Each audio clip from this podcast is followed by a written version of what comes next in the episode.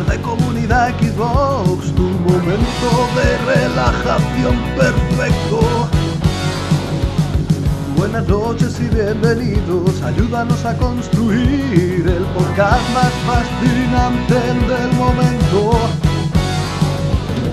Hay conducción, plataforma, los super y deportes, juego musical, acción o rol, puzzles, lucha, sección independiente para terminar. A los jugones de la Xbox.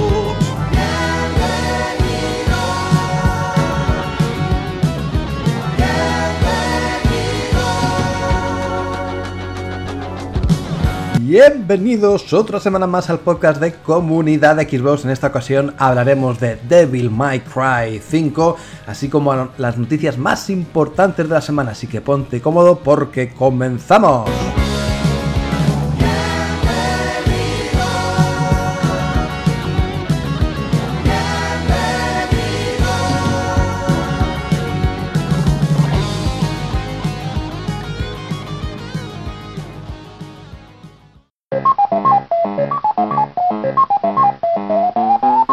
Y esto ya parece habitual, un vis a vis, un cara a cara, un face to face, pero eso sí, con nuestro amigo Albert, que es un experto conocedor y entendido de Devil May Cry 5, y sí que hizo ahí un road to Devil May Cry, así que seguramente nos va a ilustrar muy bien sobre ese análisis de los amigos de Dante, Nero y V. ¿Qué tal, Albert? ¿Cómo vas? Pues muy bien, la verdad que fue una grata sorpresa. Eh, resultó ser un juego que mm, para mí eh, era casi perfecto. Ya trataremos de él en el análisis y antes de, pasar a, a, materia, me gustaría hacer un comunicado y es que desde el día de hoy no me junto con, ni con Marbot ni con Diego. Así que si quieren que les desbloquee de Twitter, que hagan una, una disculpa pública porque se han pasado de la raya. ¿eh? Así que se van a tomar por culo un rato. Pues ahí quedan las duras declaraciones de Albert, para que lo sepan Marvoz y Diego, así que, ¿qué habrán hecho? Yo no sé nada, pero algo, algo gordo habrán hecho, ¿eh? Muy mal, chicos, muy mal. pues nada, después de, de este comunicado, no perdemos más tiempo y vamos ya directos a las noticias.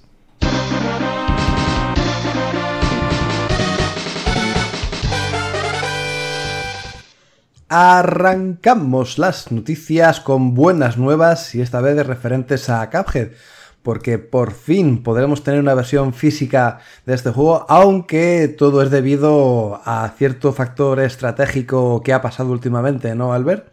Pues sí, parece ser que eh, sí es cierto de que Microsoft eh, ha llegado a un acuerdo para trabajar codo con codo ¿no? con Nintendo en ciertas, en ciertas cosas, aunque creo que aquí tampoco tiene mucho que ver porque realmente eh, MDHR Studios es una third party que desarrolló Cuphead para Microsoft. Microsoft le, apoyó, eh, ayudó en el desarrollo y demás con el programa de, de arroba Xbox. Como todos sabéis, pues es un programa que, que favorece a, a, los estudios independientes para que puedan llevar a cabo sus, sus proyectos y demás. Y entonces, pues ahora mismo en el último showcase de Nintendo, vimos como Cuphead se anunciaba para Nintendo Switch y que llegaba a Nintendo Switch, ¿no? Eh, entonces, aquí también entra Microsoft eh, en, más en primer plano, porque también han dicho de que eh, el juego tendrá soporte de Xbox Live, así que se podrán desbloquear logros en Switch y entonces aquí también supone eh, la primera incursión de Microsoft en la plataforma de, Switch como, como, compañía, ¿no? También, porque ahí van a, a, a, prestar lo que son básicamente su servicio de um, una pequeña pincelada de lo que es su servicio eh, online, ¿no? De lo que tenemos en Xbox One. Eh, el anuncio también de este, de este videojuego para Nintendo Switch eh, ha acarreado eh, algunas consecuencias mm, o beneficios para la versión de Xbox One tras dos años de lanzamiento y, y que ya realmente los jugadores lo mm, o bien lo hemos pasado o, o eh, estamos ahí colgados como que es mi caso. Em, entonces, eh, los beneficios son que realmente con la llegada de, de Cuphead Switch es que eh, lanzarán la tan esperada actualización y tan demandada que eh, meterán la traducción al castellano, así como otros idiomas, los cuales pues hay una lista, creo que de 10. Y también lanzarán una edición física tanto para Xbox One como para Nintendo Switch. Esto es algo que realmente mm, es muy muy satisfactorio para los fans de Cuphead porque eh, el diseño y el arte que tiene este videojuego, si lo hacen muy bien para una edición física, con algunas cositas de, coleccionista, o sea, realmente una edición física, pero con, algún, alguna chorradilla, ¿no? De ah, pues un libro de arte pequeñito o o regalar unas postales, un pin, etcétera, etcétera. No creo que estas dos, eh, estos dos personajes tienen mucho carisma, así como que como todo el videojuego, que se pueden hacer cosas muy bonitas, incluso la caja eh, con la portada y demás, se pueden hacer cosas bastante chulas, que pueden ser, puede ser un producto muy a tener en cuenta para, tenerlo en nuestra eh, colección, ¿no? No sé qué opinarás de toda esta llegada, Mario, pero y del salto de Cuphead a Switch, pero eh, sin duda es una cosa que beneficia a muchos eh, jugadores, porque ahora podrá jugarse por otro, por otro público, que es el de Nintendo Switch. Y por otro lado, quizás los, juegos, los jugadores de Xbox One han quedado un poco como escocidos, ¿no? A mí me gustaría que este gesto se repitiese más y fuera también recíproco, que no solamente Microsoft cediese de alguna forma sus licencias, aunque sea hacer party, ¿no? Pero que ceda sus licencias, sino que también haya el movimiento inverso, que veamos algo de Nintendo en nuestra Xbox One, que se retroalimenten, no se alimenten entre ellas, porque yo creo que al final es lo que tienen que hacer, según está el panorama con las consolas y tal, es buscar amigos, buscar aliados para poder seguir, salir a flote, seguir adelante y tener pues la mayor capacidad de recursos. Espero que al final pues eh, que no solamente Microsoft ayude a Nintendo con su estructura online o que incluya pues este tipo de juegos en su catálogo, porque no es el primero que tiene logros, o al menos una suscripción a, Xbox, porque creo que en Minecraft en Nintendo Switch también había que loguearse con una cuenta de Xbox total, que... Eh, bueno, se vinculaba, creo que no, tenía el soporte de Xbox Live. Mm. Pero bueno, que no es la primera Minecraft vez que también está en PlayStation 4 y no, tampoco requiere de eso. Así que bueno, me parece en líneas generales un movimiento bueno, porque además tampoco influye mucho lo que es en las ventas de, de Xbox, porque Cuphead, como dices tú, ha salido hace ya dos años, o sea que no creo que nadie a ver, lo que se vea obligado a elegir una, una consola otra. ya la ha vendido en, Xbox por eso, Por así eso. que sí que es cierto que puede ser que. Obviamente seguirá vendiendo, ¿no? Porque al fin y al cabo eh, siempre no podemos estar al día, ¿no? De todo lo que sale, en comprar los días de lanzamiento y eso. Entonces, siempre en rebajas o gente que, que lo, lo descubra ahora o que le dé una oportunidad, pues lo acabará comprando. Pero el volumen grande de ventas ya lo ha realizado. Entonces el salto aquí a, Nintendo Switch no le tiene que perjudicar a, a Xbox One en, sí. Pues eso, que yo espero que en definitiva que, haya una mayor colaboración entre las dos compañías y que veamos cosas de Nintendo Switch en nuestra Xbox. Eh, no sé si ya con juegos indie que, que son exclusivos de la consola o algún tipo de colaboración o apoyo en otras en otras en otros temas, no, no sé, que no se me ocurre nada, pero un rollo de hardware, bayoneta a accesorio, o bayoneta, por ejemplo, pues no, no, estaría mal, ¿eh? Joder, ojalá. Bayoneta 2 y bayoneta 3 y vamos. Y ya tienes el, el combo, pero destructivo. ¿Cómo ya ves, que te cagas. Eh, mm, puede ser muy, muy bueno eso. Eh, si se retroalimentan, como bien dices. Es que al fin y al cabo el salto a, PC y englobar su ecosistema, Microsoft no mm, dijeron que se beneficiaría a Xbox One también y solo hemos, solo hemos visto cómo se beneficia a PC, ¿no? Mm, de hecho, con, la, con el salto de Halo Master Chief Collection a PC, hemos visto como que realmente nos, dan una patada a los de Xbox One, a los usuarios de Xbox One, no por el hecho de sacar un exclusivo de, esta consola, que realmente tampoco lo, es, ¿no? Porque realmente el, el, primer, el primer Halo salió en PC, ¿no? Entonces, eh, aquí hemos visto cómo ha ido saltando de plataforma en plataforma, pero yo lo que me vengo a referir es que, eh, por ejemplo, en PC no se requiere de una suscripción de Xbox Live Gold para poder jugar, o sea, puedes jugar online gratuitamente, pero en, Xbox One tenemos que eh, pagar cada año y religiosamente la, suscripción, que son 60 euros al, al año. Si lo hacemos, pues por ellos, ¿no? Todos sabemos que realmente existen códigos que nos puede salir por mitad de precio o, bastante más asequible. Pero que el hecho de que tengamos que pagar por ese servicio online para poder jugar y que los de PC no, a mí ya me parece algo que no es equitativo. Por lo tanto, eh, Phil Spencer ya no está cumpliendo el hecho de, querer aunar dos ecosistemas, o sea, lo que, lo que es PC y consolas, cuando hay esa barrera. Entonces, algo deberían de hacer. Complicado, ¿eh? porque ya está tan instaurado todo el tema, ya no solamente en Xbox One, ¿eh? es que hasta Nintendo ahora se ha apuntado al carro de las suscripciones, o sea que es un pastelito muy jugoso que prescindir de él, uff, les va a costar. Yo creo que es imposible. ¿eh?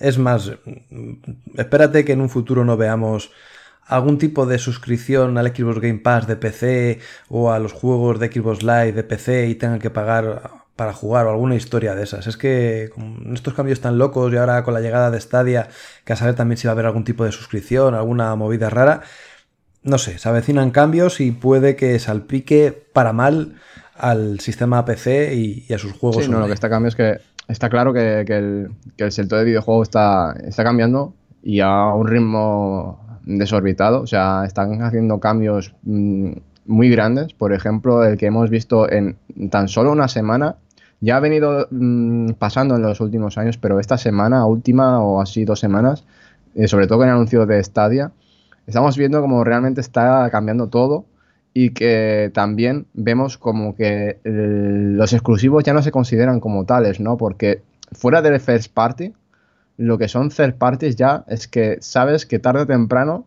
muchos de ellos van a saltar entre plataformas. Entonces, mm, quizás el, lo que es el concepto de exclusivo cambie mucho en, los próximos años. Yo tenía en mente, te lo juro, como pensaba que hoy no, íbamos a grabar podcast, digo, bueno, pues me hago un artículo. Eh, iba a hacer un artículo que se llamaba eh, Ya no hay console wars, sino que ahora hay Service Wars. O sea, ahora ya es una guerra por los servicios y por las suscripciones. a ver quién tiene el mejor servicio. A ver, es que sí, no, tienes mucha razón. al fin y al cabo, eh, las third party seguirán estando, ¿no? Y entonces es lógico que, digan que, claro, que habrá menos exclusivos. Pues normal, si tú haces un exclusivo con una third party y lo tienes un año y el, año siguiente o, o los dos te salta a otra plataforma, ya lo deja de ser. Entonces Obviamente esto va a cambiar a partir de ahora, ¿no? Entonces eh, es lógico que, si solamente tiras de first party para los únicos exclusivos que tengas, vas a tener muchos menos. En fin, vamos a ver qué sucede este año. También vamos a ver cómo encamina el E3, eh, todo este movimiento y, si a través de esa feria ya vislumbramos un poquito lo que es el futuro, ese 2020 y todo lo que va a dar, va a dar de sí las nuevas consolas. Y hablando de nuevas consolas, vamos a una que va a ser una patada en todos los huevecillos a aquellos que les guste lo físico, porque ya han saltado noticias sobre la nueva eh, Xbox One S All Digital, la que antiguamente su nombre en clave era Maverick, que bueno, pues ya en Windows Central, en la página web Windows Central, ya hemos visto más detalles de lo que va a traer. De hecho, ya eh, tenemos la caja, que es básicamente una Xbox One S, pero sin el lector de Blu-ray, tan característico y bueno, que se estaba ya haciendo de rogar, que estaba sonando por todos los lados y al final sí que la tenemos aquí, bautizado con, ese nombre, ¿no? Con Xbox One S All Digital. Que tendría pensado su lanzamiento, porque esto todavía son rumores y tal, pero bueno, tiene toda la pinta de que sea el 7 de mayo, o sea que está aquí a la vuelta de la esquina. Una consola que viene acompañada de códigos de descarga de Sea of Thieves, Forza Horizon 3 y Minecraft, aparte de un disco duro de un terabyte, que esto lo discutiremos ahora porque telita. Eh, mm, la ventaja de esta frente al resto, pues como no tiene el lector Blu-ray, en principio presentaría un precio más bajo en comparación pues, con las otras alternativas. Y bueno, pues parece ser que es que lo que estamos diciendo es la, la, tendencia o parece ser que va a ser el futuro, ¿no? El tema de consolas que prescindan de lo que es un disco o que prescindan de lo físico para irnos completamente al, mercado digital o al mercado streaming o ese tipo pues, de, nuevas formas de jugar. A mí lo que me preocupa es lo de un disco de un terabyte. Es cierto que tiene pues, una entrada USB para poder eh, conectar otro disco duro y ya está, ¿no? Pero pensando ya en consolas que solamente vas a poder instalar los juegos y que son juegos que a partir de ahora pesan tanto, eh, un terabyte se me queda súper corto ya. No sé, tía Alba, si te pasa lo mismo. Yo tengo todavía la, bueno, ya lo sabes, la Xbox eh, One original, la, bueno, la, que, Sí, la, FAT, la, primera. Sí, porque la original, claro, sería la. Bueno, siendo Xbox One original tampoco hay mucho, mucho eh, donde pensar, ¿no? O sea, simplemente hay un modelo. A ver, teniendo la FAT con 500 gigas se me había quedado muy, muy pequeña, entonces me compré un, disco de 2 terabytes. Y lo cierto es que ahora sí que noto que puedo instalar cuanto quiera y tener bastante orgullo en este, eh, en este sentido. Por lo tanto, un Tera, que realmente creo que ya lo tengo instalado en el disco externo, eh, me parece poco si realmente todo es digital ahora. además pensando que es que los juegos de ahora no pesan igual que los juegos de hace mm, cuatro años, por ejemplo. Que ahora eh, un Forza Horizon 4 te pesa 80 gigas, un Gears, un futuro Gears 5 te pesa otros 80 si no son 100 en fin, que son títulos que ya tienen un peso significativo. Como, entonces, con un Tera, eh, instalando ya 10 juegos de este calado, ya toma Sí, no, y, que, y que, por ejemplo, los, títulos que has mencionado son títulos que casi siempre tienes instalado porque te apetece una partida de vez en cuando, ¿no? Y por ejemplo, instalarte la Master Chef Collection igual son más de 150, 100, 150 gigas, ¿no? En su, eh, o sea, completa. Luego, Gears of War 4 también son más de 100 gigas. Entonces, si siempre tienes estos juegos instalados porque te gusta echarte una partida de vez en cuando, que, el disco no te, te queda nada. ¿Y cómo ves tú la salida de este de esta cómo se llama? Que Xbox One, One S All Digital. Eh, a ver, mm, para empezar, es la, la imagen que, que, se ha mostrado, que no sé si es, bueno, han dicho que es fake o que puede ser fake y no y tal. A ver, si realmente es esta la que se, o sea, cómo es el diseño de esta Xbox One, me parece que joder, es más gorda, ¿no? Incluso que la Xbox One S normal y no tiene lector, entonces no sé dónde está el concepto de, quitar el lector y hacerla más grande, no entiendo. Bueno, al menos más alta, más ancha, no sé. Eso por un lado. Y luego que se pierda el físico, para mí es una pena. Eh, o sea, realmente estamos viendo cómo va a pasar porque ya han lanzado o están encaminando el juego a, a un concepto diferente, ¿no? A juego como servicio y eso pasa por, realmente los juegos que, son como Anthem o, For Honor o The eh, Division y todos estos.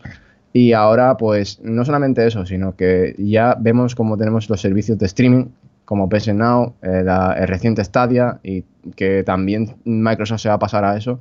Entonces, eso realmente va a terminar bastante con lo que es el juego físico. Entonces, solamente tendría sentido si el juego físico se convierte en algo meramente para coleccionistas, porque también se ha, desvirtuado, se ha desvirtuado mucho lo que era la edición física, porque eh, ahora mismo te, trae la o sea, lo que es la carátula, el plastiquito, eh, para meter el disco y el disco ya está. Entonces, no sé, ya no tiene la gracia que tenía antes, como cuando eh, cogías tu, videojuego, lo desprecintabas y tenía ese olor que ya realmente no lo tiene porque... Sí. Mm, el olor. Exacto, tenía ese olor que decías, joder, esto es un juego que merece la pena, ¿sabes?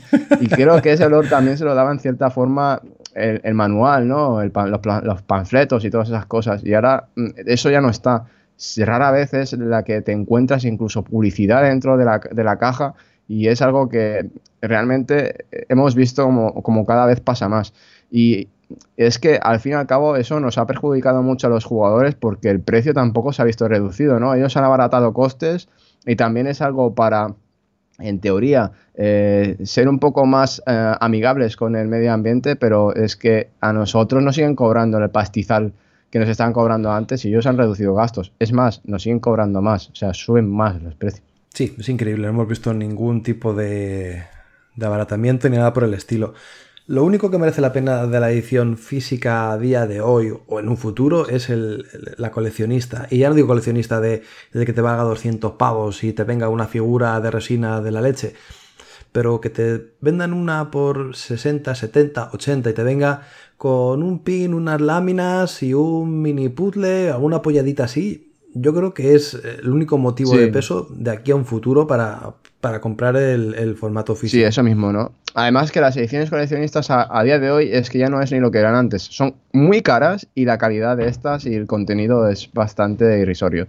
También hay que decir que si realmente se pasa al digital, eh, el precio del digital eh, ahora mismo es que es abusivo. Entonces, Mm, creo que todavía no estamos para saltar al digital, mucho menos cuando, por ejemplo, eh, títulos como, yo qué sé, por poner un ejemplo, ¿no? Wolfenstein 2, que a las tres semanas o, un mes de salir ya está por mucho menos de la mitad. Entonces, eso en digital no, va a pasar nunca. En fin, vamos a ver cómo evoluciona todo esto. Esto es un programa muy de vaticinios, de ver qué va a pasar en un futuro, pero es que estamos en una etapa un poco crítica, ¿no? De punto de inflexión y de ver al futuro más que al presente o al pasado, ¿no?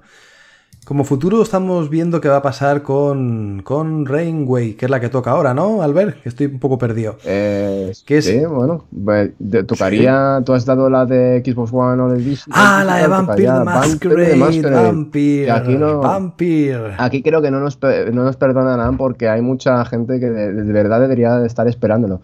Lo cierto es que el primer Vampire de Masquerade, eh, Bloodlines, pasó un tanto desapercibido y es que este juego de Paradox eh, no fue muy. No, hizo mucho ruido en su momento. Sí es cierto que con el paso de los años, pues se le ha ido otorgando un poco lo que era. lo que ha, acabado siendo a día de hoy, ¿no? Un clásico de RPG que realmente se le considera uno de los mejores juegos de su estilo de vampiros.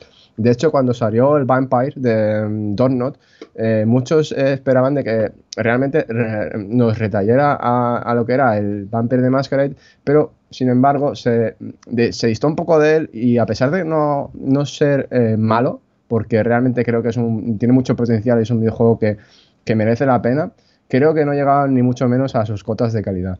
Eh, Vampire de Masquerade eh, tiene sus seguidores y su nicho.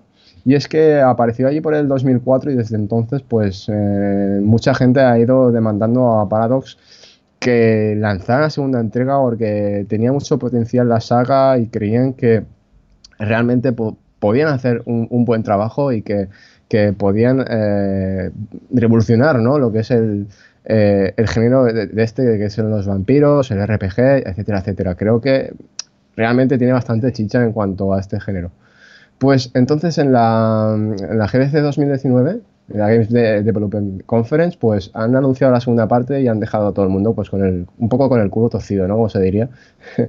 Entonces, el título se ha mostrado con un breve teaser, eh, un tráiler que, que, es CG eh, pura y dura, o sea, está generado por, por el motor gráfico, por ordenador y demás, que se ve espectacular. Veremos también qué tal va, cómo va tomando forma este videojuego, si nos muestran gameplay en los próximos eh, meses y demás, porque seguramente se muestre en el E3.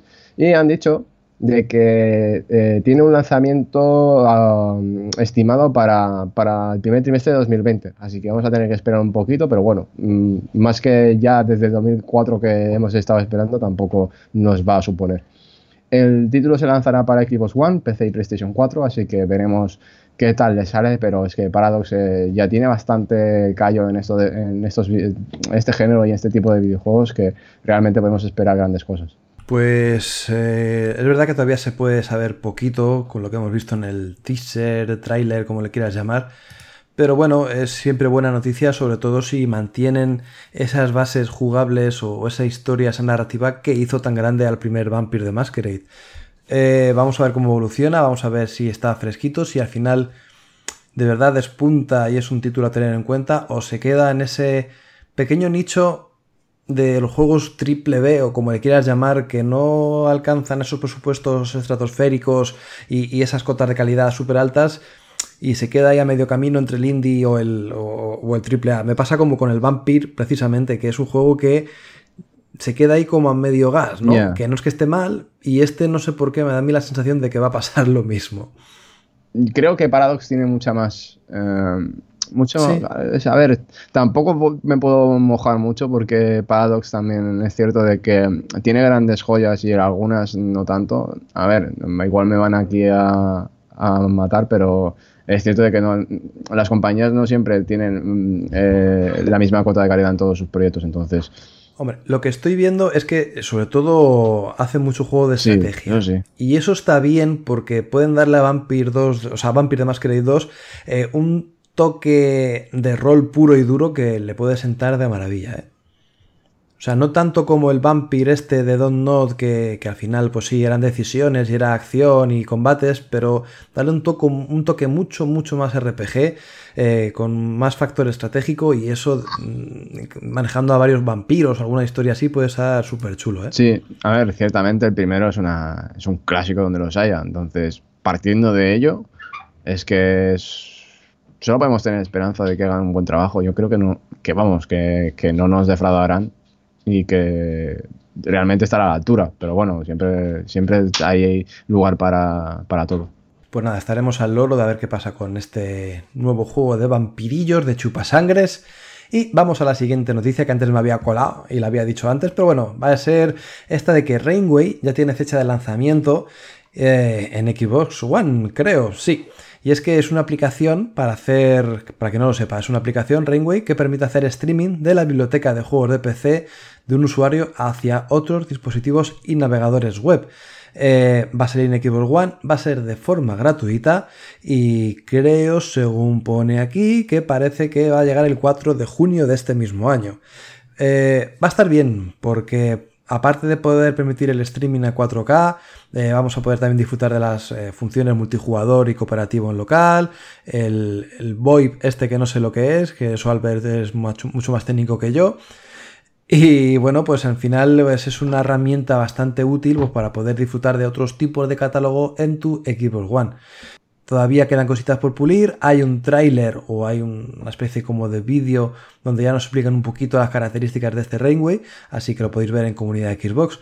Vamos a ver porque esto puede ser como la alternativa, puede ser como la contrapartida a, a lo que van a sacar Google con Stadia. Y bueno, pues es un claro mensaje de decir que están también aquí presentes, ¿no? Que junto con el X Cloud, que van a ir también con todo el arsenal, con toda la artillería pesada para poder realizar streaming y para poder sincronizar o de alguna manera vincular varios dispositivos a nuestra Xbox One. Pues sí, realmente parece ser que, como hemos dicho, está cambiando mucho las cosas y aquí tenemos otro ejemplo. Y mm, me es interesante porque no solamente eh, te, permite hacerlo con tu televisión o dispositivo, sino también con navegadores, ¿no? Entonces, eso es una parte interesante. Hay que ver también eh, el tiempo de respuesta, eh, la calidad, etcétera, etcétera. Pero también es cierto de que amplía lo que es el concepto del Steam Machine, ¿no? Entonces, aquí también Steam eh, se ha visto como una competencia que ya quiere realizar un Steam Machine 2, veremos qué, tal son sus funciones y dónde, qué, cuáles son sus características y demás.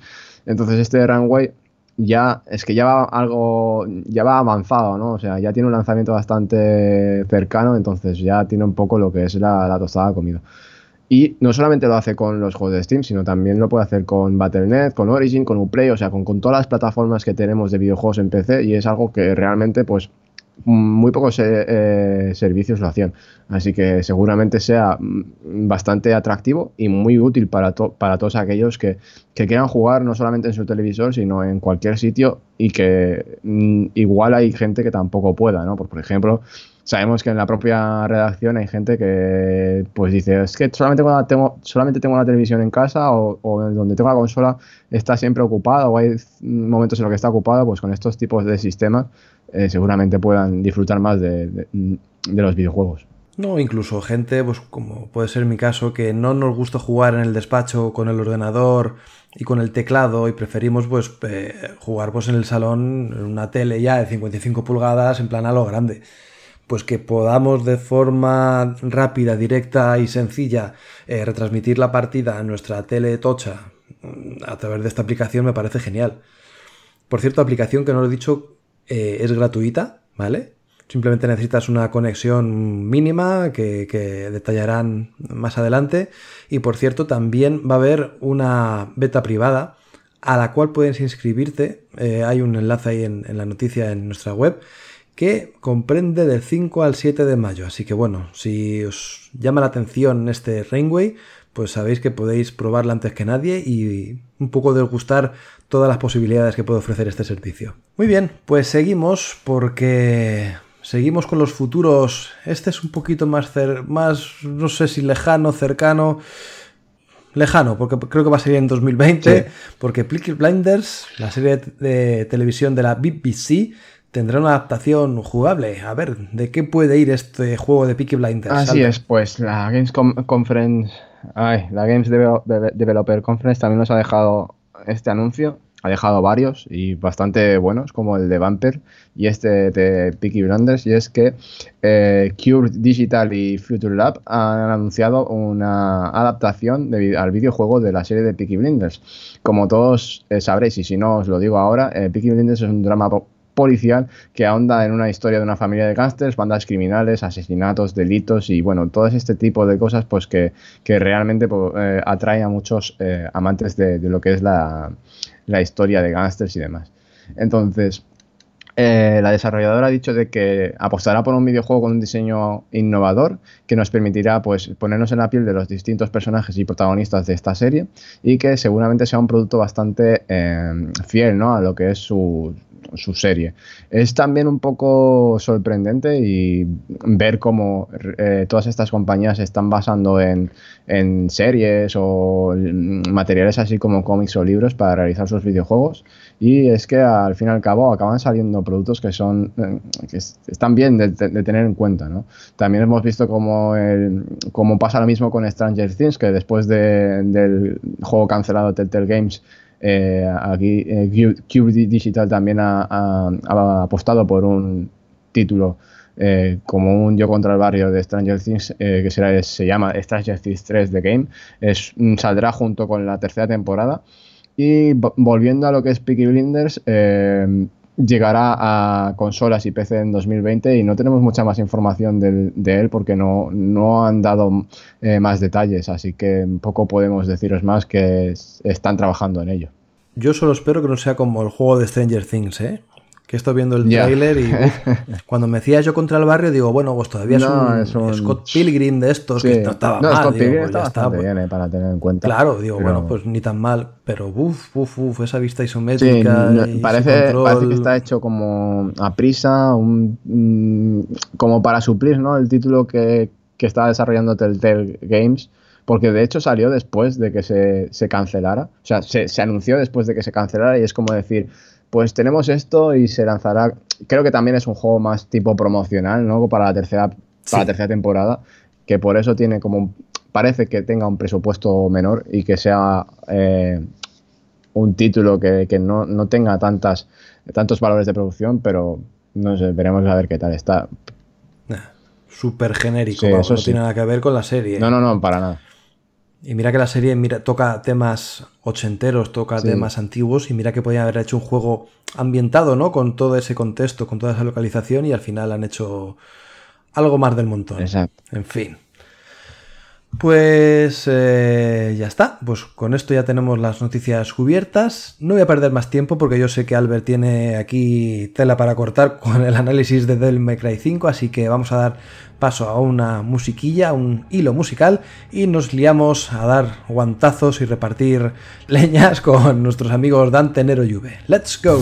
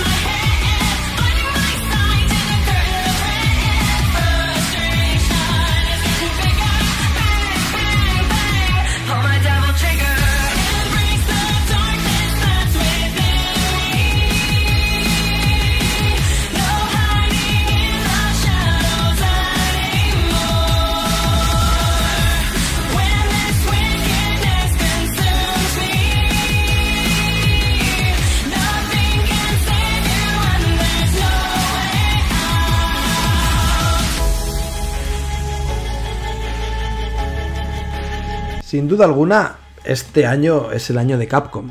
No sé qué pasa con el estudio, no sé qué está pasando con sus trabajadores, pero últimamente se están eh, luciendo directamente. Ya hemos visto ese remake o esa readaptación del Resident Evil 2 y ahora toca una nueva entrega, una, una nueva iteración de Devil May Cry con esta quinta parte que ojito porque ha gustado muy mucho tanto a los fans eh, de, como he dicho, de Nero, Dante y compañía, como a los neófitos a los que se adentran de nuevo con, la, con este hack and slash tan dinámico, tan rápido y del cual nos va a hablar nuestro amigo Albert. Así que Albert, cuéntanos eh, ¿Qué te ha parecido este Devil May Cry 5? Si merece la pena o mejor nos vamos a otra cosa. Pues iros a otra cosa porque aquí está todo el pescado vendido y aquí ya han ganado, han ganado muchísimo. O sea, han hecho un título que eh, ha estado a la altura de las expectativas a, todos los fans de Devil May Cry que los ha dejado satisfechos y es un título con unas cotas de calidad excelentes. O sea, hay poco que reprocharle al videojuego y creo que realmente estamos todos muy muy encantados con ellos y, con Capcom, ¿no? Porque toda la trayectoria que están llevando hasta este lanzamiento que hemos tenido en, en, mayo, el 5, digo en marzo, que me adelanta mucho, el 5 de marzo ha, sido pues el culmen de una de unos lanzamientos desde 2018 que, es que nos tienen encantados. Por ejemplo, Hemos visto como la saga Monster Hunter ha despuntado maneras con la, entrega Wall. Luego hemos tenido el remake de Resident Evil 2, que ha sido otro título muy, muy bueno. Y eh, incluso tuvimos Resident Evil 7, que, que salvó eh, la licencia. Luego tuvimos a Mega Man 11, también lo analizó Mario y creo que también salió bastante bien. Así que Capcom está en, en su segunda etapa de oro, ¿no? Podríamos decir. Mm, ahora es un poco, eh, un poco así como decir, ¿qué van a hacer? ¿no? O sea, después de, ya ver que, dos en dos años han lanzado títulos de una calidad tan alta mm, y no tener nada realmente anunciado ni nada en el horizonte, no sabemos por dónde va a tirar Capcom, pero si siguen por esta línea, seguramente eh, hagan títulos que, que estén a la altura de estos que hemos ido viendo y que sean tan buenos, porque lo, están clavando mucho. Eh, como bien decías, Mario, creo que Capcom ha encontrado a trabajadores de, con, mucha con, mucha calidad y que aquí tienen digamos una, piedra de esas valiosas que tienes que pulir y, tallar para sacarle todo su, potencial. Bien, vamos a tratar a este Day Cry 5 como se merece y es que ya os puedo decir que, aquí eh, tenemos una, una joya. Así que procedente del infierno, el metal más duro y el gore más macabro, pues tenemos una oda a todo, a todo el género Hagan Slash, hmm. porque es que, eh, ya os digo, la espera de 10 años ha merecido, de más de 10 años ha merecido la pena desde el último de Mark Cry, y es que mm, superan eh, con creces a, lo que vimos en Devil Cry 4. Y por contra, y por mucho que les cuesta a, a aquellos que, que no lo crean, es un título que que seguramente pase a los anales de la historia. O sea, eh, es, es maravilloso. Y sí, eh, me estoy refiriendo a nuestros compañeros del, del gazpacho porque es que eh, desde que cogieron el programa por aquí no se pasan, dicen que están muy ocupados, de que tal, pero vamos, que se están pelando el, culo con el sol. Muy mal, muy mal. Se están ahí muy mal por ellos. pelando el culo con el sol, que si cervecita, que si no sé qué, pues fatal, fatal. Parece fatal. Stop Caspacho. Que os jodan, hombre. bueno, vamos a, ello, sin enrollarnos más. Eh, Cry 5 recupera lo que, lo que es la, historia del Cry 4, sigue a partir de él eh, y en cierta forma enlaza con Devil Cry 2, que en teoría no era canon, pero parece ser que lo han hecho ahora un poco. Además, han sacado una especie de novela gráfica que realmente lo acaba de, lanzar, de enlazar totalmente y que eh, son sucesos anteriores a lo que es la historia del Day Cry 5 y que merece bastante la pena leer. Eh, dejando esto de lado, volveremos a ver personajes eh, icónicos y que han salido en, las, o sea, en el resto de, las entregas y que encarecidamente merece la pena jugar a todos los anteriores. incluso al 2, a pesar de que sea un auténtico desastre. Em, lo cierto es que eh, si nos adentramos en Devil May Cry 5 del tirón, veremos cómo es lo que eh, había pasado con Kingdom Hearts 3, ¿no? que la gente se adentró en él y mm, realmente no sabían por dónde iban los tiros. Y es que no podemos entrar eh, a, una entrega, por ejemplo a esta que es una quinta entrega, sin haber jugado los anteriores. Es que mm, es normal que no os enteréis. No os van a hacer, como siempre, resúmenes ni ni eh, conclusiones que, os puedan decir, pues esto es lo que, lo que ha pasado y, con esto os servirá. Mm, sí, os puede orientar. Más que nada es algo para los que han jugado la saga eh, refrescar ¿no? lo que había pasado en las anteriores entregas, pero para nada os puede suplir lo que os va a dar una historia de, otros tres o cuatro juegos. Entonces, mi recomendación es que no vayáis directamente a por el 5, sino que al menos juguéis al 1, al 3 y al 4 eh, antes del 5. Eh, posteriormente nos, basamos un poco en el guion, que no es para nada elaborado, pero sí que nos ha gustado mucho, que tiene eh, varios guiones de varios giros de guion y eh, son bastante buenos y a, la par que sorprendentes. la historia básicamente se centra en, Nero y los otros dos personajes, aunque parece ser que Nero tenga un protagonismo mm, algo más destacado y es que al final vemos el porqué.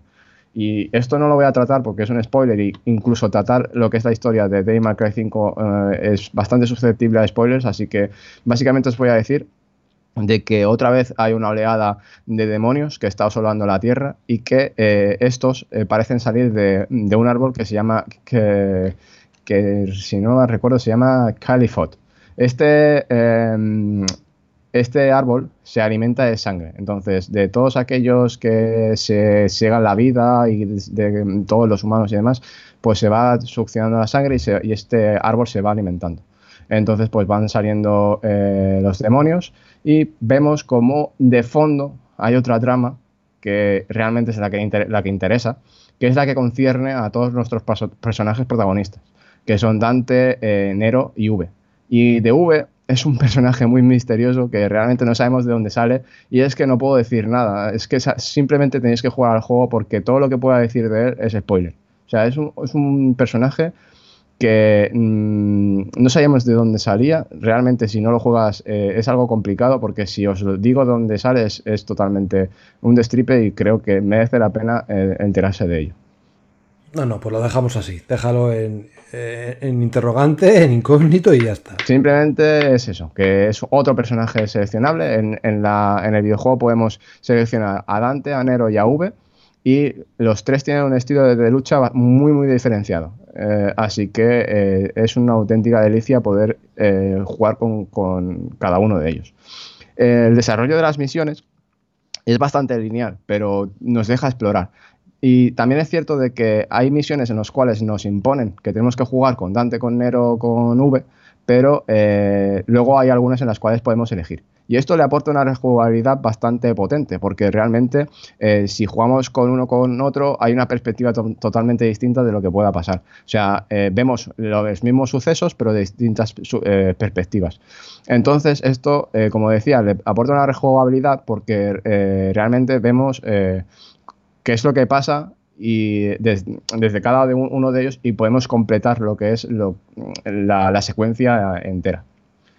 Em, los personajes están muy muy bien construidos, tienen un carisma brutal, o sea, se comen la, pantalla y creo que esto es algo muy a tener en cuenta porque Capcom siempre dota a sus personajes de, esto, de este tipo de personalidad e incluso con, los personajes de Resident Evil ya lo, hemos visto, ¿no? O sea, en esto eh, Capcom tiene mucha mucha veteranía y en este, en este de Cry 5 se nota mucho. Incluso Nico o Trish, Lady, son personajes muy cuidados, todos son están muy cuidados y creo que aquí no hay nada que reprocharles. Eh, luego, la acción de este Devil es una de las más trepidantes y fluidas que hay. Creo que el sistema de combate funciona a las mil maravillas, es muy dinámico, variado y hay suficientes eh, movimientos, habilidades y técnicas como para eh, realizar combos muy vistosos y espectaculares que podemos combinar mm, con mucha soltura porque realmente es un sistema de combate accesible pero a la par eh, difícil de dominar, como todos los, los Day Cry, ¿no? Sí que es cierto que los anteriores eran algo más toscos, pero en este sentido han hecho más accesible que puedas ejecutar los combos con una serie de comandos básicos y que luego tengas que combinarlos con algo más complejo y que tengas que aprenderte cómo, cómo funcionan para eh, sacar todo el juego a este sistema de combate, ¿no? Eh, en este sentido, creo que para los que no son muy, eh, muy duchos en los juegos de, Hack and Slash, eh, les, les, será una, un factor, ¿cómo decirlo?, beneficioso. y en este sentido también pues podrán tener una satisfacción mayor con, con, menos que hagan, ¿no? Creo que es mm, muy gratificante que un juego te deje, te aporte mucho con, con poco, pero como he dicho, los, hace falta experiencia y horas de juego, además de algo más de, mm, veteranía para poder eh, jugar con estilo a este juego, que al fin y al cabo lo que siempre ha, primado Capcom y con sus Day My Cry es espectacularidad, estilo y mucha macarrería porque los personajes la tienen. No sé si tiene algo que ver o no. Es que me gustaría profundizar en su sistema de combate. Me parece que es la parte fundamental, de, la del, parte juego. fundamental del juego. No sé si se parece mucho a lo que hemos visto en Bayonetta o es un ataques más lentos, donde prima más los combos antes que, la, que los reflejos, por ejemplo, no sé. No, no, en este sentido sí que es cierto que puede primar más eh, los combos que los reflejos. Hace falta reflejos, obviamente, porque los, mm, enemigos te, atacan y si no sabes esquivarlos te van a cortar el combo. Pero creo que se basa más en realizar el combo que, en, en, que tú puedas tener reflejos. Porque Bayonetta sí es cierto de que eh, es algo más exigente en cierto sentido y en esto no me estoy no me estoy refiriendo a dificultades, sino a que los combos de bayoneta me parecen más em, complicados de realizar, ¿no? en, cierto sentido, que los de Devil Cry 5. Ojo, no me refiero a los de anteriores o, otras entregas. Porque Devil Cry 5, en su dificultad normal, sí que es cierto de que es mucho más fácil de las que las anteriores entregas. Y esto es algo que se ha criticado. Y creo que eh, en parte mm, no es algo que se le pueda criticar porque la primera pasada eh, mm, siempre vamos a por la historia y no vamos a, buscando un desafío realmente, ¿no? Al fin y al cabo son 10 o 11 horas de juego que las vamos a disfrutar, vamos a ver cómo es el juego y luego ya desbloquearemos otras otras dificultades que incluso nos van a hacer tirarnos de los pelos, porque es que todos conocemos que la saga de Cry es una que, que cuenta con una dificultad muy elevada, ¿no?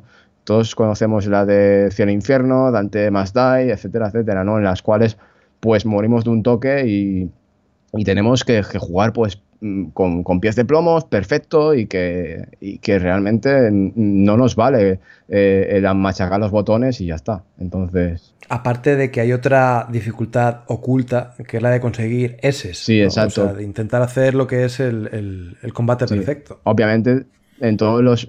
Esta es otra parte de la rejugabilidad que comentaba, que aparte de, tener las diferentes líneas argumentales de los tres personajes, eh, tenemos la posibilidad de, conseguir el rango S en todas las misiones. Esto es algo que, en todos los Demon Cry hemos tenido y que en este no es, eh, no es menos, ¿no? O sea, entonces. Mm, es una parte muy a tener en cuenta el hecho de que no solamente son 10 o 11 horas de, campaña, sino que vamos a rejugar el juego muchísimas veces, incluso el juego lo invita. Y entonces, volviendo a este tema del sistema de combate, es por ello, ¿no? Lo que invita a seguir jugando, porque su sistema de combate es tan, tan, pulido y es tan bueno que es que queremos jugar eh, durante mucho, muchas, muchas horas. Entonces, en este sentido voy a tratar un poco mm, por encima lo que son los tres personajes, los tres estilos de lucha. Y es que Nero ha visto cómo, se ha rediseñado un poco en sí mismo, ¿no? O sea, este personaje no solamente ha, sufrido un rediseño en, lo que es eh, su, diseño artístico, su, aspecto como, como Dante, sino que también se, ha rediseñado lo que es su sistema de combate.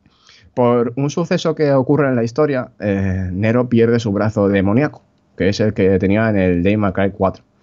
Entonces, Nico, su compañera, le, fabrica una especie de, brazo eh, protésico en el cual, eh, lo llama el cual lo llama Devil, Breaker. ¿no? Este brazo tiene mucho potencial y aporta una variedad y un dinamismo a su sistema de combate que es brutal.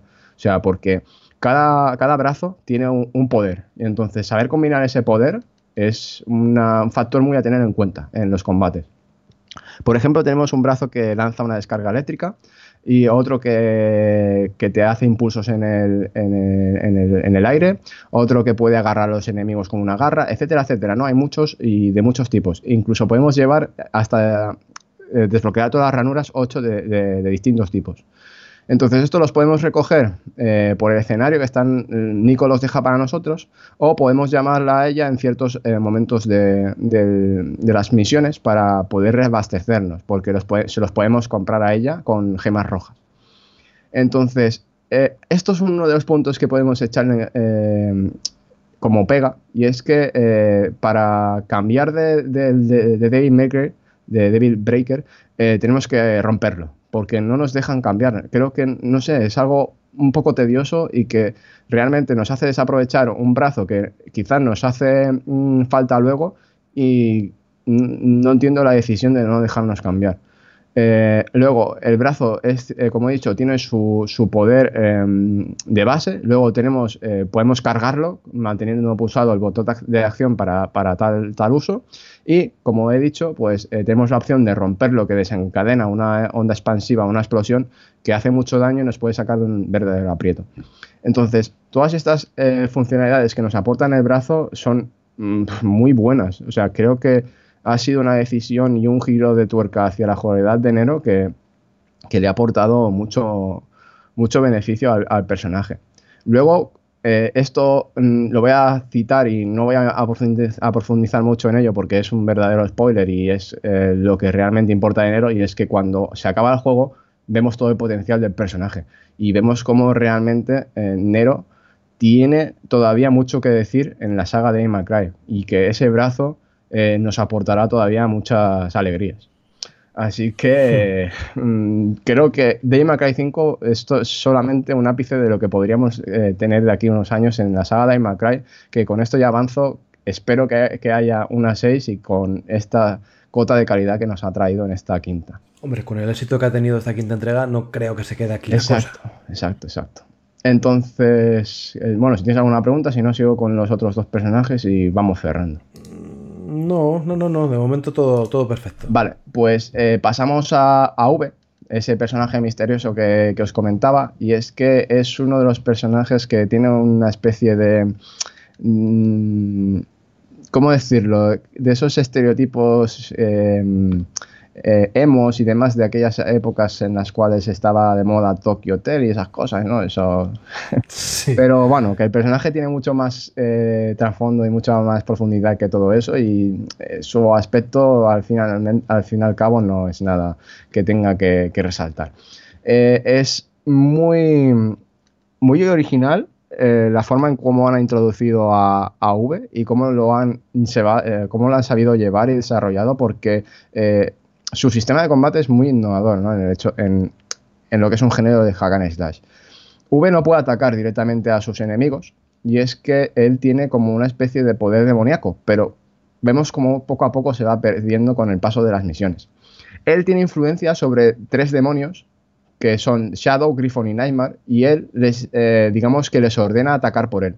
O sea, eh, estos demonios atacan por él y esto se mide por ciertas, por, unas barras de indicadores que te indican la, vida de cada sombra. Entonces, cuando esas sombras eh, o esos demonios eh, van recibiendo daño, se pueden quedar inhabilitados eh, en combate. Entonces, si V se queda sin demonios, obviamente es muy vulnerable porque él no puede atacar. Entonces, tendremos que tener cuidado de que nuestros demonios no caigan en combate. Sí que es cierto que a medida que vamos mejorando nuestras habilidades, podemos hacer de que si nos quedamos cerca de ellos, eh, se recuperen eh, más pronto, ¿no? Entonces, eh, detallando un poco lo que son los demonios, por ejemplo, tenemos a Shadow, que Shadow es una pantera, la cual tiene una gran capacidad de habilidad de combate y cuerpo a cuerpo. Esto va a ser uno de nuestros principales potenciales en combate cuerpo a cuerpo y que realmente será uno de los que más daño haga. Luego tenemos a Griffin, una especie de pájaro, en la cual, pues, el, cual se especializa en, combate a distancia.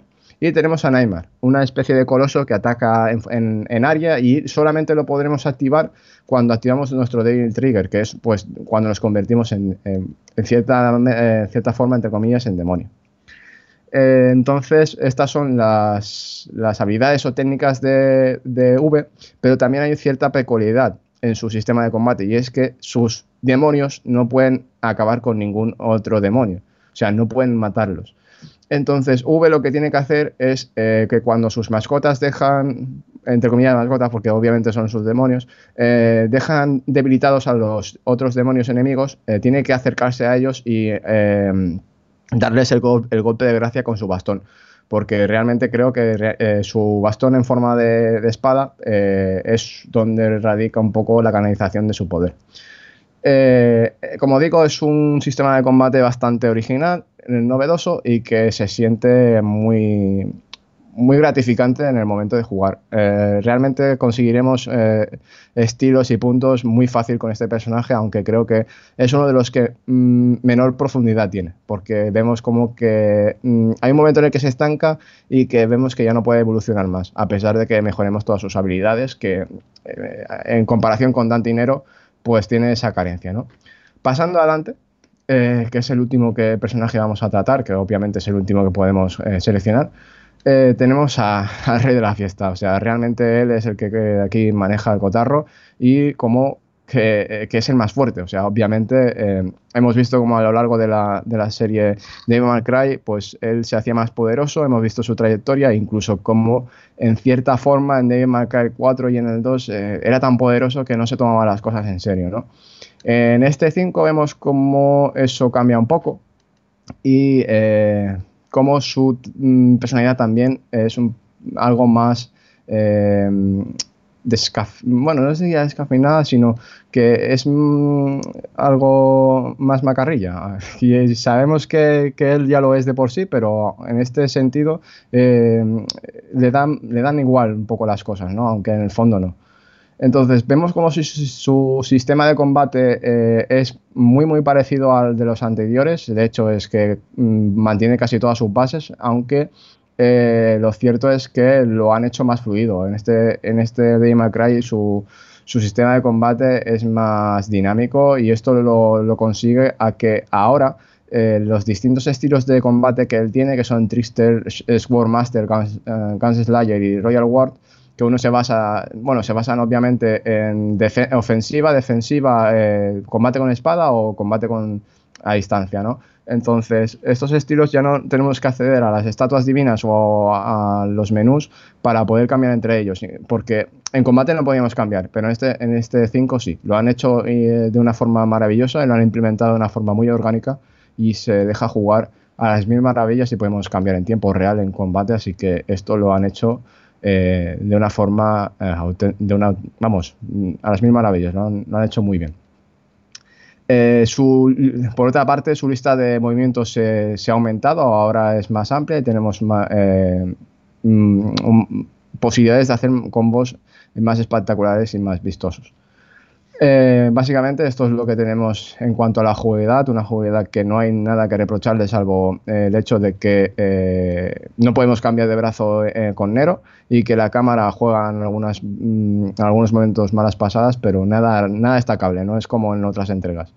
Después el motor de, de Capcom, el, el Re Engine, creo que aquí está ya en su máximo esplendor, creo que ya han encontrado la tecla para mostrar su, su verdadero eh, potencial y que eh, aquí eh, hay poco que, podamos reprocharle, o sea, se ve muy, muy bien.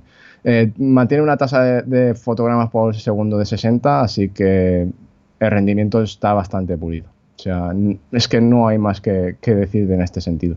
Luego la banda sonora es absolutamente maravillosa y los, los, textos están traducidos al castellano, las voces en inglés, así que eh, básicamente el, título es muy muy disfrutable y si sois fans de, de Cry vais a, gozarlo, pero mucho. Pues no vamos a quedar con esa última frase porque es verdad que está dando muchas alegrías, sobre todo eso, al fan que ha seguido de siempre la saga, que quiere seguir las aventuras de Nero, Dante y compañía, y yo creo que qué mejor forma que con esta quinta entrega y todo lo que puede ofrecer actualmente, ¿no? Es, es, una maravilla, visualmente es, es, una pasada, tanto las cinemáticas como el propio combate en sí, eh, lleno de iluminaciones, de brillos, destellos, de movimientos rápidos y fluidos, no sé, me parece que han llegado a un clímax que, que, a no ser que sea en otra generación diferente, es que sí, es muy difícil de Lo veo muy tocho. Sí, lo veo muy tocho. Sí, sí, es muy, muy, muy tocho, la verdad. O sea, realmente como lo, como lo ves, es lo que es. Porque una vez lo juegas, eh, es que sientes como que realmente estás jugando algo muy importante. Que pasará a, ser realmente una de las... Es que es una de las mejores entregas de la, de la, de la licencia, así que... Mm, muy poco se puede, se puede decir, eh, más que no se haya dicho. Pues yo creo que entonces va siendo hora de pasar a esa nota final, así que Albert, prepárate, porque esta nota que se ha llevado Devil May Cry 5 con comunidad de Xbox es de... 97, 9,7. Casi nada, casi nada. O sea, rozando ahí ya la excelencia suprema lo que le convierte, como dices tú, pues uno de estos juegos que será recordado, o al menos bajo tu punto de vista. Yo sé que hay gente que. Sí, hay gente que, le echa mucho, que le echa pan a, gazpacho y que, y que ya entonces no carburan muy bien, pero bueno. Pues nada, entonces nos quedamos con, con, esas impresiones y con que es un buen juego. O sea, habrá gente que a lo mejor no considere 97, hay gente que sí, obviamente. Y, pero lo que todo el mundo tiene que estar de acuerdo es que es un grandísimo juego que, que se disfruta y divierte como pocos. Sí, así es. Y además que, que, puedes rejugar cuantas veces quieras, porque es que el juego se presta a ello. Perfecto, pues nada, dejamos aquí las aventuras de Dante y compañía y nos vamos directos a otra cosa también muy chula que son los lanzamientos, así que vamos para allá.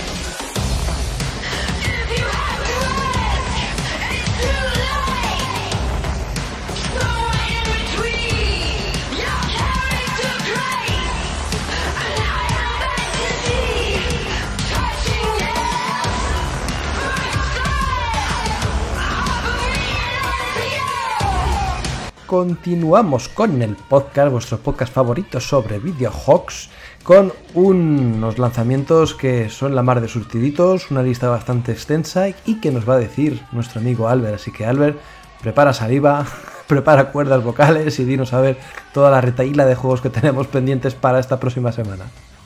Venga, vamos a ir acabando ya el podcast entonces y vamos con los lanzamientos, que no son pocos, la verdad, a ver si se calma ya un poco, que parece ser que ahí en el horizonte se atisba un abril más, más calmadito, así que veremos a ver qué, qué, tal se nos presenta.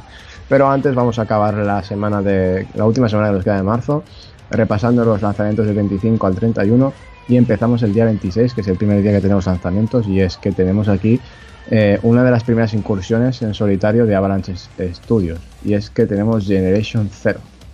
Veremos a ver qué tal les sale esta propuesta que autopublican ellos mismos, que son los creadores de Just Cause, y si es que merece la pena.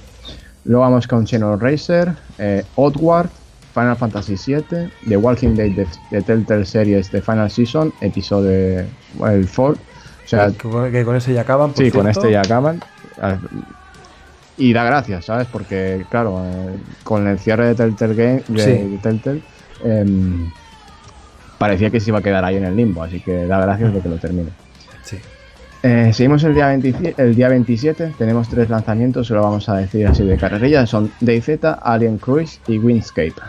este último, eh, seguramente cuando esté publicado el podcast, igual ya esté en la web, así que lo podéis echar un ojo. Vamos al último día que tenemos lanzamientos, que es el 29, y tenemos Assassin's Creed 3 eh, Remaster, que es la remasterización del 3 que se lanza independientemente, de, forma independiente. Saber, saber que este remaster está incluido en el pase de temporada del Odyssey, así que si lo tenéis, no tenéis que comprarlo independientemente porque ya os lo regalan. Y bueno, regalan, ya habéis pagado en el pase, o sea que. Y por último tenemos el lanzamiento de Operencia de Stolen Sun. Así que estos son todos los lanzamientos. Tener en cuenta que este último de Operencia creo que es uno de los últimos anuncios para el Game Pass. Sí, de hecho tengo aquí, si me permites un minuto, voy a decirlos así de pasada. Eh, van a estar en el Game Pass tanto la Operencia de Stolen Sun como Deus Ex Mankind Divided, The Walking Dead, The Walking Dead perdón, Mission a Telltale Miniseries, What Remains of Edwin Finch, juegazo, Vampire y Marvel vs. Capcom Infinite. Así que casi nada. Ahí es nada, ya ves. Sí, sí. Eh, muy buenos títulos en el Game Pass, a ver qué tal son los siguientes de abril, que este marzo han sido un poco, han sido un poco irregulares. No sé, no, no sé qué te ha parecido a ti, pero creo que han habido algunos que, no sé, tampoco han sido, no han habido muy pues buenas inclusiones. ¿El sábado de Tomb Raider cuándo salió? ¿En marzo? Eh, febrero, creo, ¿no? Febrero, ya, claro, vale. Entonces sí, entonces marzo ha sido un poco así, un poco descafeinado, pero bueno. Exacto no pasa nada. Por un mes así un poco más hmm. light. Bueno, y también todo lo que los todo lo que tenemos. También los gol, no sé, llevan unos meses tampoco. Tampoco son muy allá. A ver si, si remontan un poco, que están haciendo un trabajo muy bueno. Eh, vamos a decir los dos, los, dos reto compatibles, que son Airmatch Arena y Brother in Alps Hell's Highway. Este último realmente a mí me gustó mucho, así que si lo tenéis, dale una. bueno, si lo tenéis y no lo habéis jugado, dale una oportunidad. Y si lo habéis jugado, pues si queréis rejugarlo. Rejugarlo de nuevo. No, si queréis rejugarlo, yo no digo que lo rejueguen, porque obviamente hay, hay mil. Hay mil. Sí, la verdad es que hay muchos, eh. Joder. En fin, no tenemos tiempo para nada, macho. Muy bien, pues nada, ya con todo el listado dicho, no perdemos más minutejos y nos vamos ya directos a las despedidas.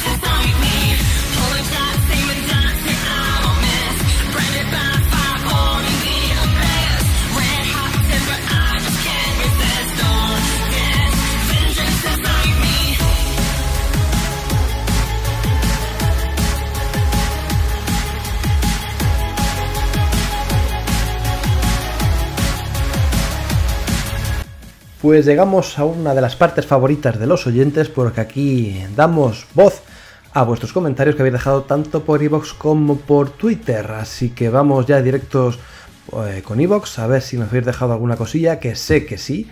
Así que no pierdo más tiempo, que hay bastante leña que cortar. Por un lado, Matt, siendo que los medios y la gente están haciendo demasiado escándalo con Anthem, dado que este no es el primer juego tipo servicio que sale malo y con el tiempo queda increíble. Solo es cosa de recordar a títulos como Destiny 1, Sea of Thieves, Rainbow Six Siege y sabrán de qué hablo. Un abrazo a todo el equipo de CX. Pues nada, pues sí, parece ser que se está poniendo de moda este tipo de juego como servicio, como dijimos en su día en el análisis. CLS15 dice, el PUBG ya me da un poco de pereza. Mapa demasiado grande y mucho tiempo de partida para que te maten por la espalda. El Apex es el Battle Royale que más me gusta te echas unas cuantas partidas más rápido y ya está. Un saludo, chicos.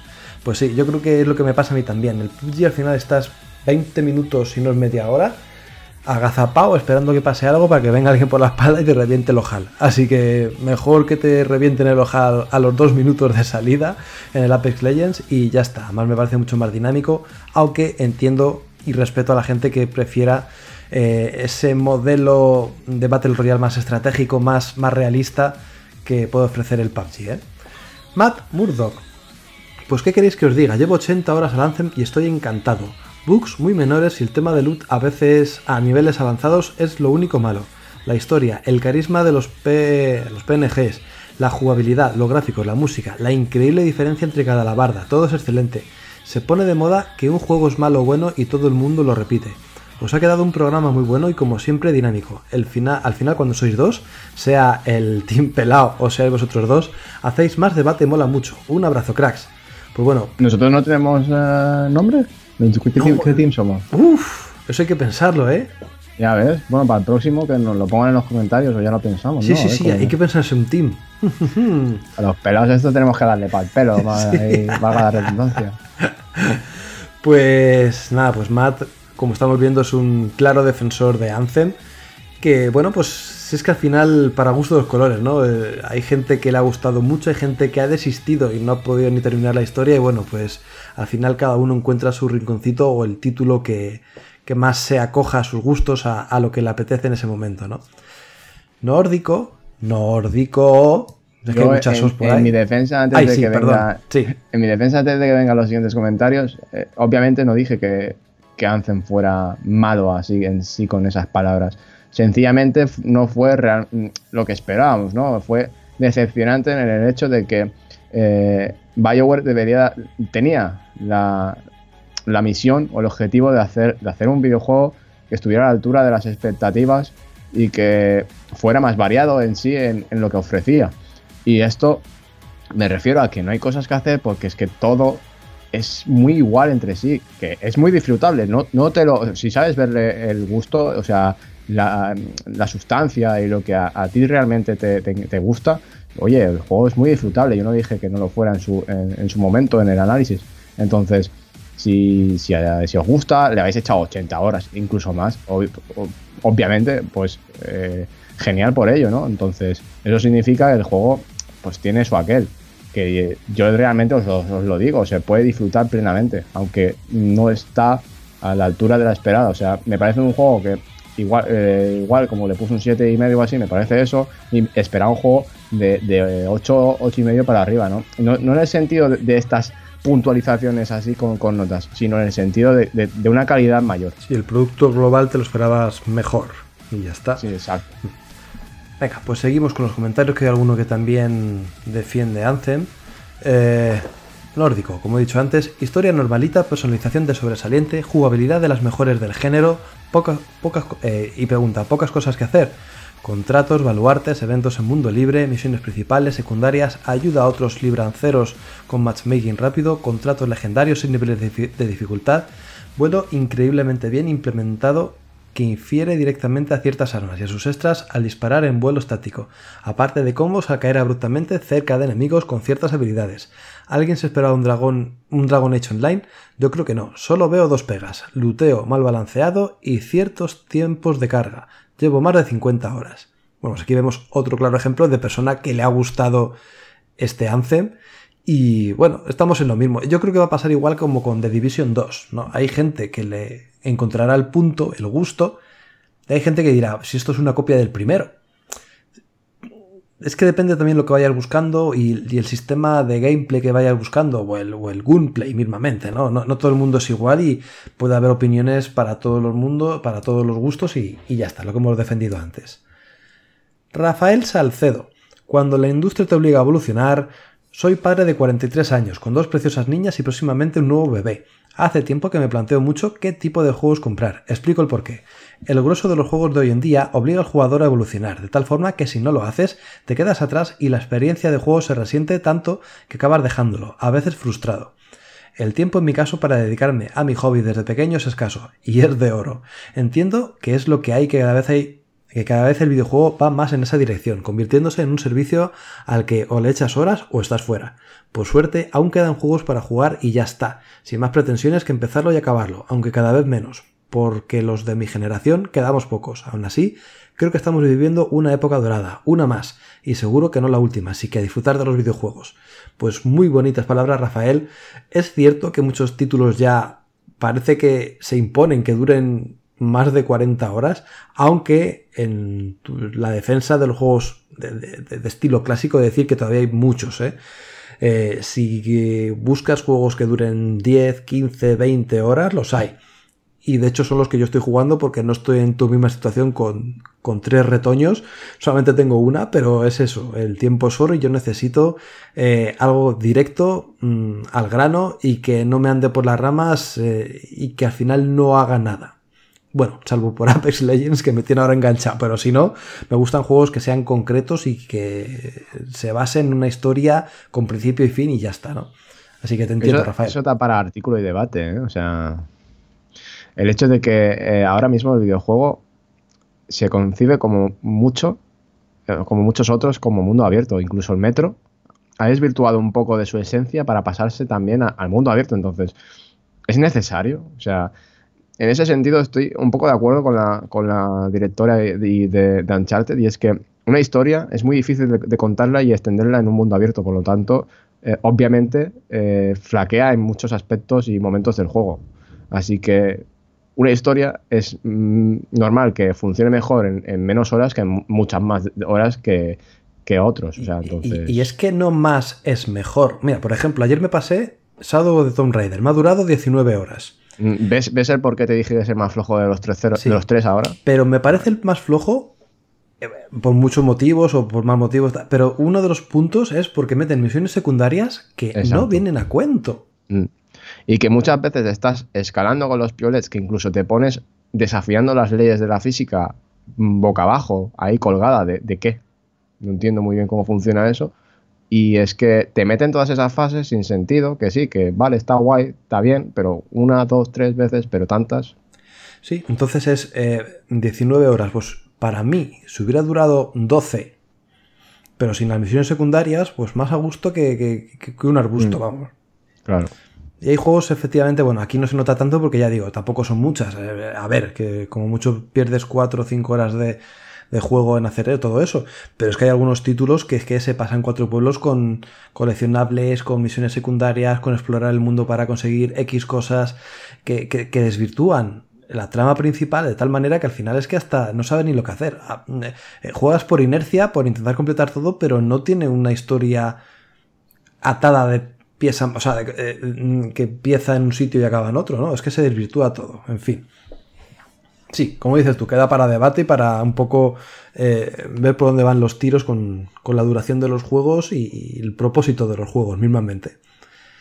Por último tenemos a Xwolf. Dice, gran programa como siempre. Lo poco que he podido jugar a Anthem fue en su beta y me encantó. Creo que es un juego bastante mejor de lo que ha quedado en la percepción del colectivo. También creo que si le está dando a la gente partidas de más de 80 horas escaso de contenido no puede ir. Y joder, vaya joya de Devil May Cry. Ya en la demo me encantó y sabía que iba a ser un juego y por lo que comentáis así ha sido. Eh, hace unos programas atrás un usuario pidió consejos sobre cascos de audio para Xbox. Quizás ya haya comprado alguno, pero si no, recomendarle los Turtle Beach Steel 600 para Xbox. Están en Amazon a unos 100 euros. Bonito diseño y genial audio. Un saludo. Bueno, pues ahí queda la recomendación de Xwolves. Y bueno, pues de Daily May Cry yo creo que ha quedado claro que tanto a Xwolves como a Albert le ha molado. Así que bueno, quien no lo haya jugado, como puede ser también mi caso, eh, yo creo que estamos ya expectantes de tener un ratito. Mira, por cierto, Rafael, mira, este es uno de estos juegos que en 15 horas te lo pasas y te quedas más a gusto que, todas las cosas. Y menos, en, en 10-11 horas te lo has pasado. Hmm. Porque no te deja seleccionar otra, otra dificultad al principio. Y como he dicho, es uno de los factores que le podían eh, increpar la dificultad y es muy, eh, es muy asequible. Entonces os lo pasaréis en 10-11 horas. Muy bien. Pues nada, Albert, por aquí yo ya he terminado con el listado de comentarios. Vale, pues entonces es mi turno. Me toca con, Twitter, que hay unos pocos, tampoco muchos, y siempre es de los mismos, así que nos quieren quitar el podcast y si quieren no lo decimos. De la resistencia, los, tweets de la resistencia. bueno, vamos con Mofli, que dice, probablemente Marvoz y Diego no participan en el podcast porque ahora que son famosos se juntan con el Rubius Ninja y, y Doctor Disrespect y querrán más perras. Y recordad que seguimos al acecho. Bueno, pues si quieren más perras, pues que se vayan a otro lado. O sea, no hay mucho más que, que rascar. Porque esto nosotros tampoco las vemos. Nada, nada, aquí lo justico. Luego viene Wazowski, otro de la Resistencia, que dice, muy buen podcast como siempre, pero esto ya parece una troleada, una troleada a los que queremos el elenco clásico de los Cuatro Fantásticos, más uno para la intro. Así que él quiere que, que, continúes con la intro y que creo que no va a cambiar, así que... Sí, sí, pues a ver si nos juntamos, tío. Incluso los cuatro, más el pobre Chopi que hace mil que no lo tenemos por aquí, que también... Sí, también. que, querían. O sea, por cierto, esto es un tema que, debemos de tratar. A ver quién quiere merchandising de comunidad Xbox. Porque mucha gente lo quiere. Por ejemplo, cuando pusiste a sortear la taza, mucha gente dice que quiere una. Y entonces, ¿nosotros qué hacemos? ¿Lanzamos un merchandising o qué hacemos? Pues yo creo que sí, ¿eh? Mira, así nos podríamos también un poco sacar unas perrillas. Claro. yo lo veo, yo la taza, Está, muy, está muy chulo. Está ¿eh? genial. La tengo todavía aquí en casa, pero la tengo que sortear esta tarde y uff. Me mola. Alguien se va a quedar sin taza, o sea, que, le pues mandas unas chuches y que se apañe. A puntito estuve de decir, mira, me hago aquí el sueco, me la quedo y ya está, y otra cosa. Y bueno, pues el último comentario es uno del Team Pelao, que dice, ya de paso, y ya que te gustan los podcasts, si te pasas por los... vale, no, chico, paro de leer, ya está. Esto es spam, o sea, no me jodas. Dice, si te pasas por los nuestros de comunidad Xbox Podcast y Gaspacho CX están en Xbox y el Gaspacho también en YouTube. O sea, a ver, ¿esto qué cojones es? ¿Intrusismo o qué? Sí, sí, sí, ya es que se meten hasta, hasta en la sopa.